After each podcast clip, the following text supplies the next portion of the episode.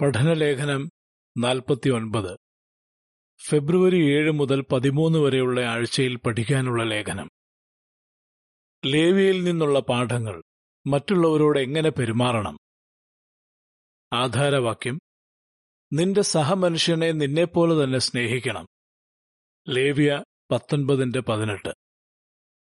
ഗീതം നൂറ്റിയൊൻപത്. ഹൃദയപൂർവം ഉറ്റു സ്നേഹിക്കാം പൂർവാവലോകനം.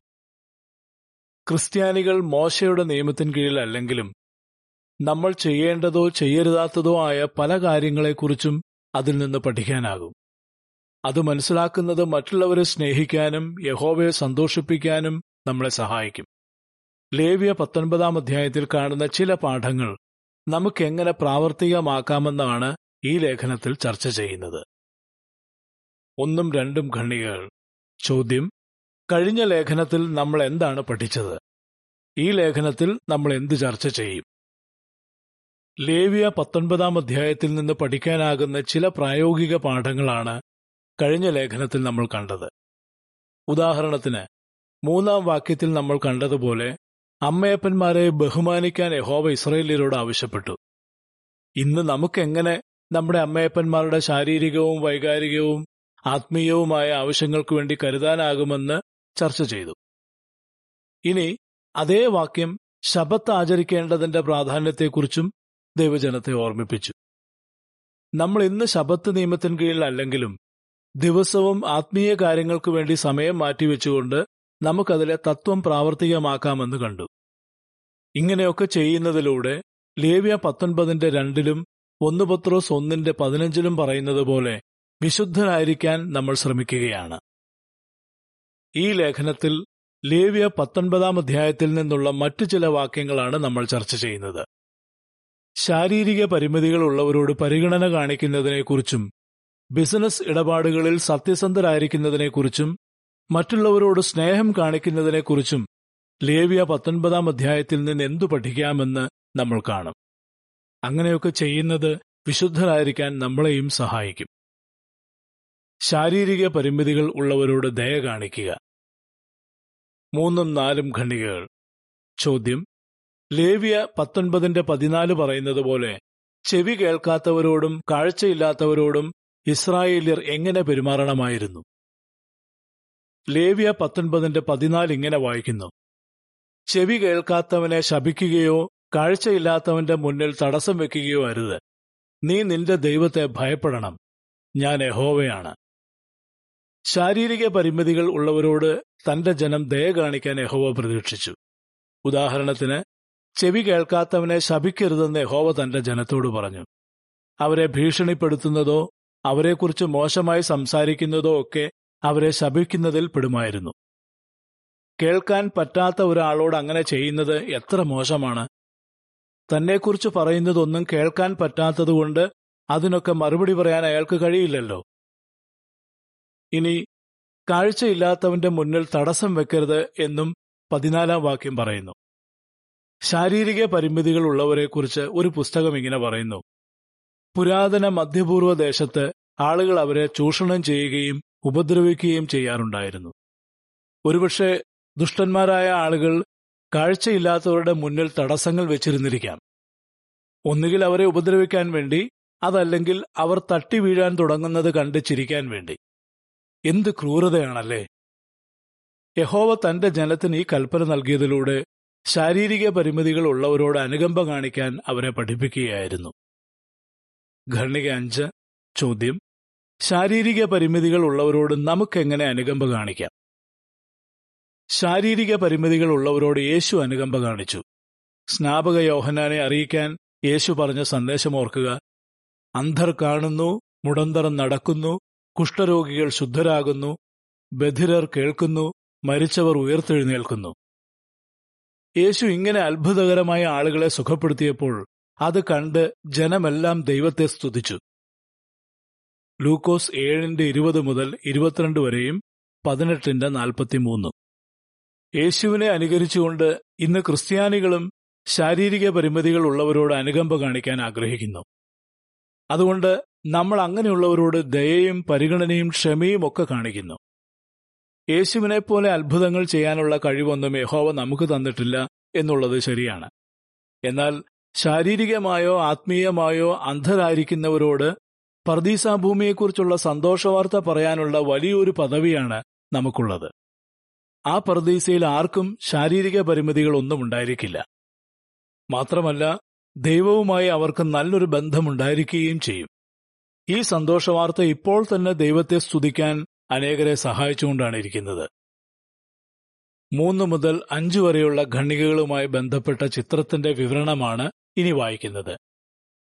ഡോക്ടറോട് സംസാരിക്കാൻ ഒരു സഹോദരൻ കേൾവിശക്തിയില്ലാത്ത ഒരു സഹോദരനെ സഹായിക്കുന്നു. ചിത്രക്കുറിപ്പ് ഇങ്ങനെ വായിക്കുന്നു. ചെവി കേൾക്കാത്തവരോടും കണ്ണു കാണാത്തവരോടും എങ്ങനെ പെരുമാറാനാണ് ലേവിയ പത്തൊൻപതിന്റെ പതിനാല് പറയുന്നത്? ബിസിനസ് ഇടപാടുകളിൽ സത്യസന്ധരായിരിക്കുക. ഖണ്ഡികയാറ് ചോദ്യം. ലേവിയ പത്തൊൻപതാം അധ്യായത്തിൽ പറഞ്ഞിരിക്കുന്ന ചില കാര്യങ്ങൾ നമ്മളെ എങ്ങനെ സഹായിക്കും? ലേവിയ പത്തൊൻപതാം അധ്യായത്തിലെ ചില വാക്യങ്ങൾ പത്ത് കൽപ്പനകളിൽ പറഞ്ഞിരിക്കുന്ന ചില കാര്യങ്ങളുടെ കൂടുതലായ വിശദീകരണമാണ്. ഉദാഹരണത്തിന് എട്ടാമത്തെ കൽപ്പന മോഷ്ടിക്കരുത് എന്ന് മാത്രമാണ്. പുറപ്പാട് ഇരുപതിന്റെ പതിനഞ്ച്. ഈ കൽപ്പന അനുസരിക്കാൻ താൻ മറ്റൊരാളുടെ സാധനമൊന്നും എടുക്കാതിരുന്നാൽ മതിയെന്ന് ഒരാൾ ചിന്തിച്ചേക്കാം. പക്ഷേ അയാളും മറ്റു ചില രീതികളിൽ മോഷ്ടിക്കുന്നുണ്ടാകാം. ഖണ്ഡിക ഏഴ് ചോദ്യം. ഒരു കച്ചവടക്കാരൻ മോഷ്ടിക്കരുത് എന്ന എട്ടാമത്തെ കൽപ്പന എങ്ങനെ ലംഘിച്ചേക്കാം? താൻ മറ്റാരുടെയും സാധനങ്ങളൊന്നും എടുത്തിട്ടില്ലെന്ന് ഒരു കച്ചവടക്കാരൻ ഒരുപക്ഷെ ചിന്തിച്ചേക്കാം.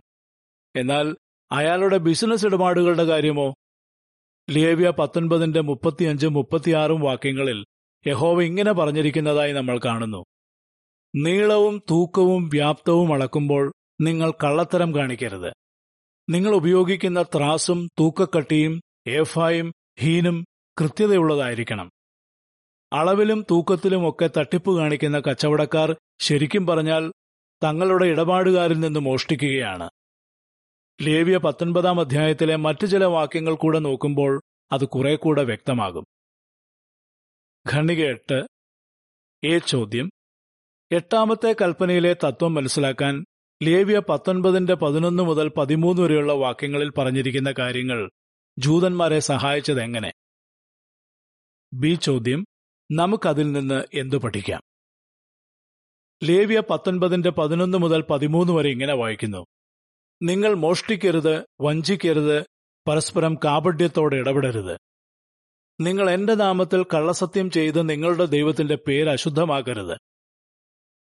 ഞാൻ എഹോവയാണ് നിന്റെ സഹമനുഷ്യനെ ചതിക്കരുത് കവർച്ച ചെയ്യരുത്. കൂലിക്കാരന്റെ കൂലി പിറ്റേ രാവിലെ വരെ പിടിച്ചുവെക്കരുത് ലേവ്യ പത്തൊൻപതിന്റെ പതിനൊന്നാം വാക്യത്തിന്റെ ആദ്യ ഭാഗം പറയുന്നത് നിങ്ങൾ മോഷ്ടിക്കരുത് എന്നാണ്. പതിമൂന്നാം വാക്യത്തിൽ മോഷണത്തെ ബിസിനസ് ഇടപാടുകളിലെ വഞ്ചനയുമായി ബന്ധിപ്പിച്ചുകൊണ്ട് ഇങ്ങനെ പറയുന്നു. നിന്റെ സഹമനുഷ്യനെ ചതിക്കരുത്. അതുകൊണ്ട് ബിസിനസ് ഇടപാടുകളിൽ ഒരാളെ ചതിക്കുന്നത് മോഷണത്തിനും കവർച്ചയ്ക്കും തുല്യമാണ്. എട്ടാമത്തെ കൽപ്പന മോഷണം തെറ്റാണെന്ന് പറഞ്ഞു. എന്നാൽ ലേവിയ പുസ്തകത്തിൽ പറഞ്ഞിരിക്കുന്ന കാര്യങ്ങൾ ആ നിയമത്തിലെ തത്വം എങ്ങനെ പ്രാവർത്തികമാക്കാമെന്ന് മനസ്സിലാക്കാൻ ജൂതന്മാരെ സഹായിച്ചു. മോഷണവും ചതിയും ഒക്കെ യഹോവ എങ്ങനെ കാണുന്നെന്ന് ചിന്തിക്കുന്നത് നമുക്കും പ്രയോജനം ചെയ്യും. നമുക്ക് നമ്മളോട് തന്നെ ഇങ്ങനെ ചോദിക്കാം. ലേവിയ പത്തൊൻപതിന്റെ പതിനൊന്ന് മുതൽ പതിമൂന്ന് വരെയുള്ള വാക്യങ്ങൾക്ക് ചേർച്ചയിൽ എന്റെ ജീവിതത്തിൽ ഞാൻ എന്തെങ്കിലും മാറ്റങ്ങൾ വരുത്തേണ്ടതുണ്ടോ? ഖണ്ണിക ഒൻപത് ചോദ്യം. ലേവിയ പത്തൊൻപതിന്റെ പതിമൂന്നിലെ നിയമം കൂലിക്കാർക്ക് എന്ത് സംരക്ഷണമാണ് നൽകിയത്? ഇനി ക്രിസ്ത്യാനികൾ സത്യസന്ധരായിരിക്കേണ്ട മറ്റൊരു വശമുണ്ട്. കൂലി കൊടുക്കുന്നതിനോടുള്ള ബന്ധത്തിലാണ് അത്. ലേവ്യ പത്തൊൻപതിന്റെ പതിമൂന്നാം വാക്യത്തിന്റെ അവസാന ഭാഗം ഇങ്ങനെ പറയുന്നു കൂലിക്കാരന്റെ കൂലി പിറ്റേ രാവിലെ വരെ പിടിച്ചുവെക്കരുത് ഇസ്രായേലിയരുടെ പ്രധാന ജോലി കൃഷിയും മൃഗങ്ങളെ വളർത്തലുമൊക്കെയായിരുന്നു ആരെയെങ്കിലും പണിക്ക് വിളിച്ചാൽ അന്ന് വൈകുന്നേരം തന്നെ കൂലി കൊടുക്കണമെന്നായിരുന്നു നിയമം. അതിന്റെ കാരണത്തെക്കുറിച്ച് ഹോവ പറഞ്ഞു അയാൾ ബുദ്ധിമുട്ട് അനുഭവിക്കുന്നവനും തനിക്ക് കിട്ടുന്ന കൂലി കൊണ്ട് നിത്യവൃത്തി കഴിക്കുന്നവനുമാണല്ലോ. അന്നന്ന് കൂലി കൊടുത്തില്ലെങ്കിൽ ഒരുപക്ഷെ അയാളുടെ കുടുംബം പട്ടിണിയാകുമായിരുന്നു. ആവർത്തനം ഇരുപത്തിനാലിന്റെ പതിനാലും പതിനഞ്ചും. ഖണ്ണിക പത്ത്. ചോദ്യം. ലേവിയ പത്തൊൻപതിന്റെ പതിമൂന്നിൽ നിന്ന് എന്ത് പാഠമാണ് നമ്മൾ പഠിക്കുന്നത്? ഇന്ന് പലരും ദിവസക്കൂലിക്കായിരിക്കില്ല ജോലി ചെയ്യുന്നത്. ആഴ്ചതോറുമോ മാസാവസാനമോ ഒക്കെയാകാം അവർക്ക് കൂലി കിട്ടുന്നത്. എന്നാൽ ലേവ്യ പത്തൊൻപതിന്റെ പതിമൂന്നിലെ തത്വം ഇന്നും ബാധകമാണ്. ചില മുതലാളിമാർ അവരുടെ കീഴിൽ ജോലി ചെയ്യുന്നവർക്ക് ന്യായമായ കൂലി കൊടുക്കാറില്ല. എത്ര കുറഞ്ഞ കൂലി കൊടുത്താലും കുഴപ്പമില്ല. വേറെ നിവൃത്തിയില്ലാത്തതുകൊണ്ട് അവർ ഇവിടെ തന്നെ പണിക്ക് വരും എന്നാണ് ആ മുതലാളിമാർ ചിന്തിക്കുന്നത്. അങ്ങനെ ചെയ്യുമ്പോൾ ഒരർത്ഥത്തിൽ അവർ കൂലിക്കാരുടെ കൂലി പിടിച്ചു വെക്കുകയാണ്.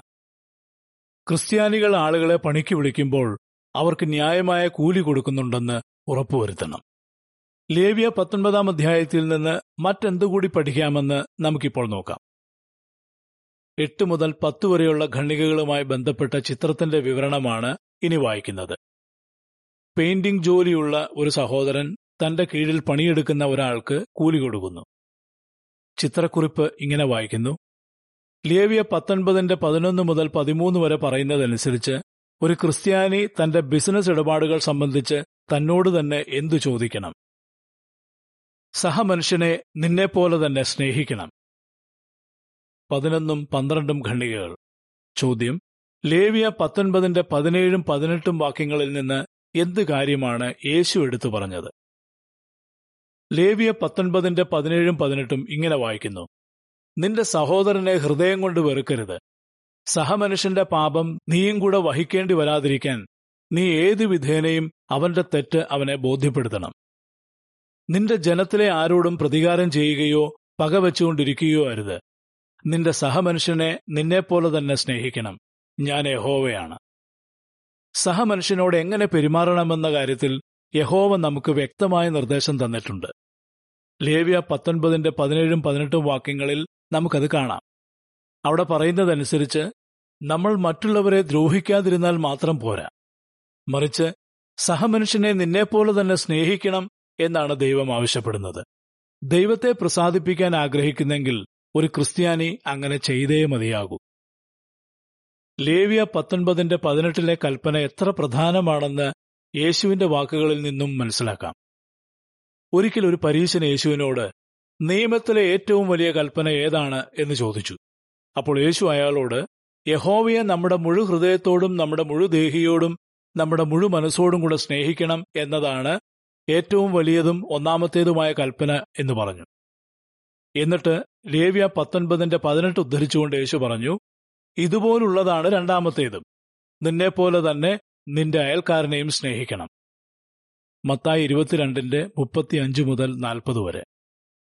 നമുക്ക് എങ്ങനെയൊക്കെ മറ്റുള്ളവരോട് സ്നേഹം കാണിക്കാം?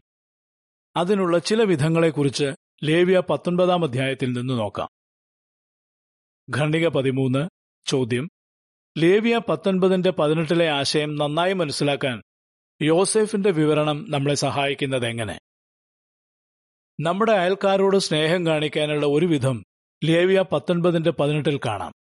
അവിടെ പറയുന്നു ആരോടും പ്രതികാരം ചെയ്യുകയോ പകവെച്ചുകൊണ്ടിരിക്കുകയോ അരുത്.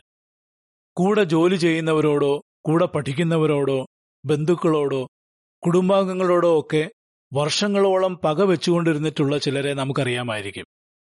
യോസെഫിന്റെ പത്ത് ചേട്ടന്മാർ കുറെ കാലം പകവെച്ചുകൊണ്ടിരുന്നിട്ട് അവസാനം യോസേഫിനോട് ചെയ്തതിനെക്കുറിച്ച് ഓർക്കുക. എന്നാൽ യോസെഫ് തിരിച്ചങ്ങനെ പെരുമാറിയില്ല. വലിയ അധികാരത്തിലൊക്കെ വന്ന ശേഷം ചേട്ടന്മാരോട് പകരം വീട്ടാനുള്ള അവസരമുണ്ടായിരുന്നെങ്കിലും അങ്ങനെ ചെയ്യാതെ കരുണ കാണിക്കുകയാണ് ചെയ്തത്.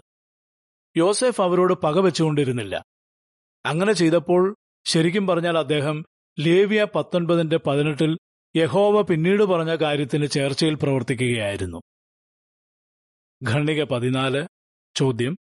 ലേവിയ പത്തൊൻപതിന്റെ പതിനെട്ടിലെ തത്വം ഇന്നും ബാധകമാണെന്ന് പറയാവുന്നത് എന്തുകൊണ്ട്? നമ്മൾ കണ്ടതുപോലെ യോസെഫ് പകവെച്ചുകൊണ്ടിരുന്നില്ല പ്രതികാരം ചെയ്തില്ല. പകരം ക്ഷമിക്കാൻ തയ്യാറായി. അത് ദൈവത്തെ പ്രസാദിപ്പിക്കാൻ ആഗ്രഹിക്കുന്ന ക്രിസ്ത്യാനികൾ അനുകരിക്കേണ്ട ഒരു കാര്യമാണ്. മാതൃകാ പ്രാർത്ഥനയിലൂടെ യേശു നമ്മളെ പഠിപ്പിച്ചതും അതുതന്നെയാണ്. നമുക്കെതിരെ പാപം ചെയ്തവരോട് ക്ഷമിക്കണമെന്ന് യേശു പറഞ്ഞു. ഇനി പൗലോസ് അപ്പോസ്തലനും സഹക്രിസ്ത്യാനികളോട് ഇങ്ങനെ പറഞ്ഞു. പ്രിയപ്പെട്ടവരെ നിങ്ങൾ തന്നെ പ്രതികാരം ചെയ്യരുത്. റോമർ പന്ത്രണ്ടിന്റെ പത്തൊൻപത്.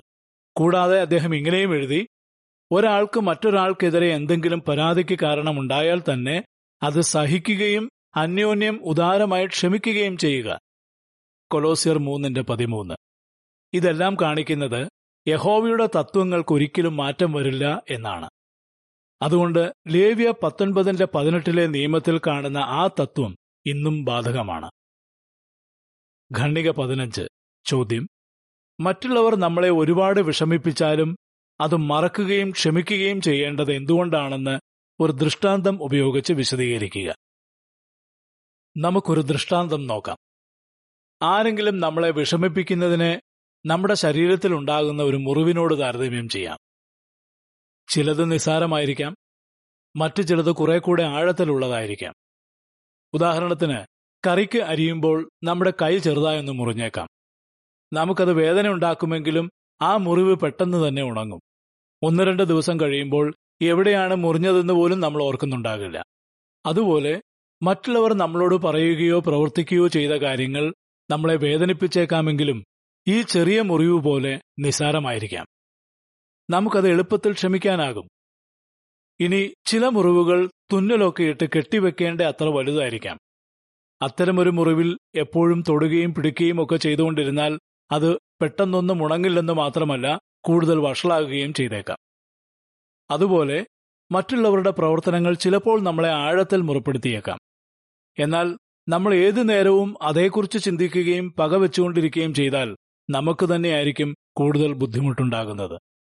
അതുകൊണ്ട് ലേവിയ പത്തൊൻപതിന്റെ പതിനെട്ടിലെ ഉപദേശം അനുസരിക്കുന്നത് എത്ര നല്ലതാണ്? പതിനഞ്ചാം ഖണ്ഡികയുമായി ബന്ധപ്പെട്ട ചിത്രത്തിന്റെ വിവരണമാണ് ഇനി വായിക്കുന്നത്. ഒരു സഹോദരി തന്റെ കയ്യിലെ ചെറിയ മുറിവിന്റെ കാര്യം പെട്ടെന്ന് മറന്നുപോയേക്കാം. വലിയ മുറിവിന്റെ കാര്യത്തിലും അങ്ങനെ തന്നെ ചെയ്യാൻ തയ്യാറാകുമോ? ചിത്രക്കുറിപ്പ് ഇങ്ങനെ വായിക്കുന്നു. ഒരു മുറിവുണ്ടായാൽ അതിലെപ്പോഴും തൊടുകയും പിടിക്കുകയും ചെയ്യുന്നത് നല്ലതല്ലാത്തതുപോലെ.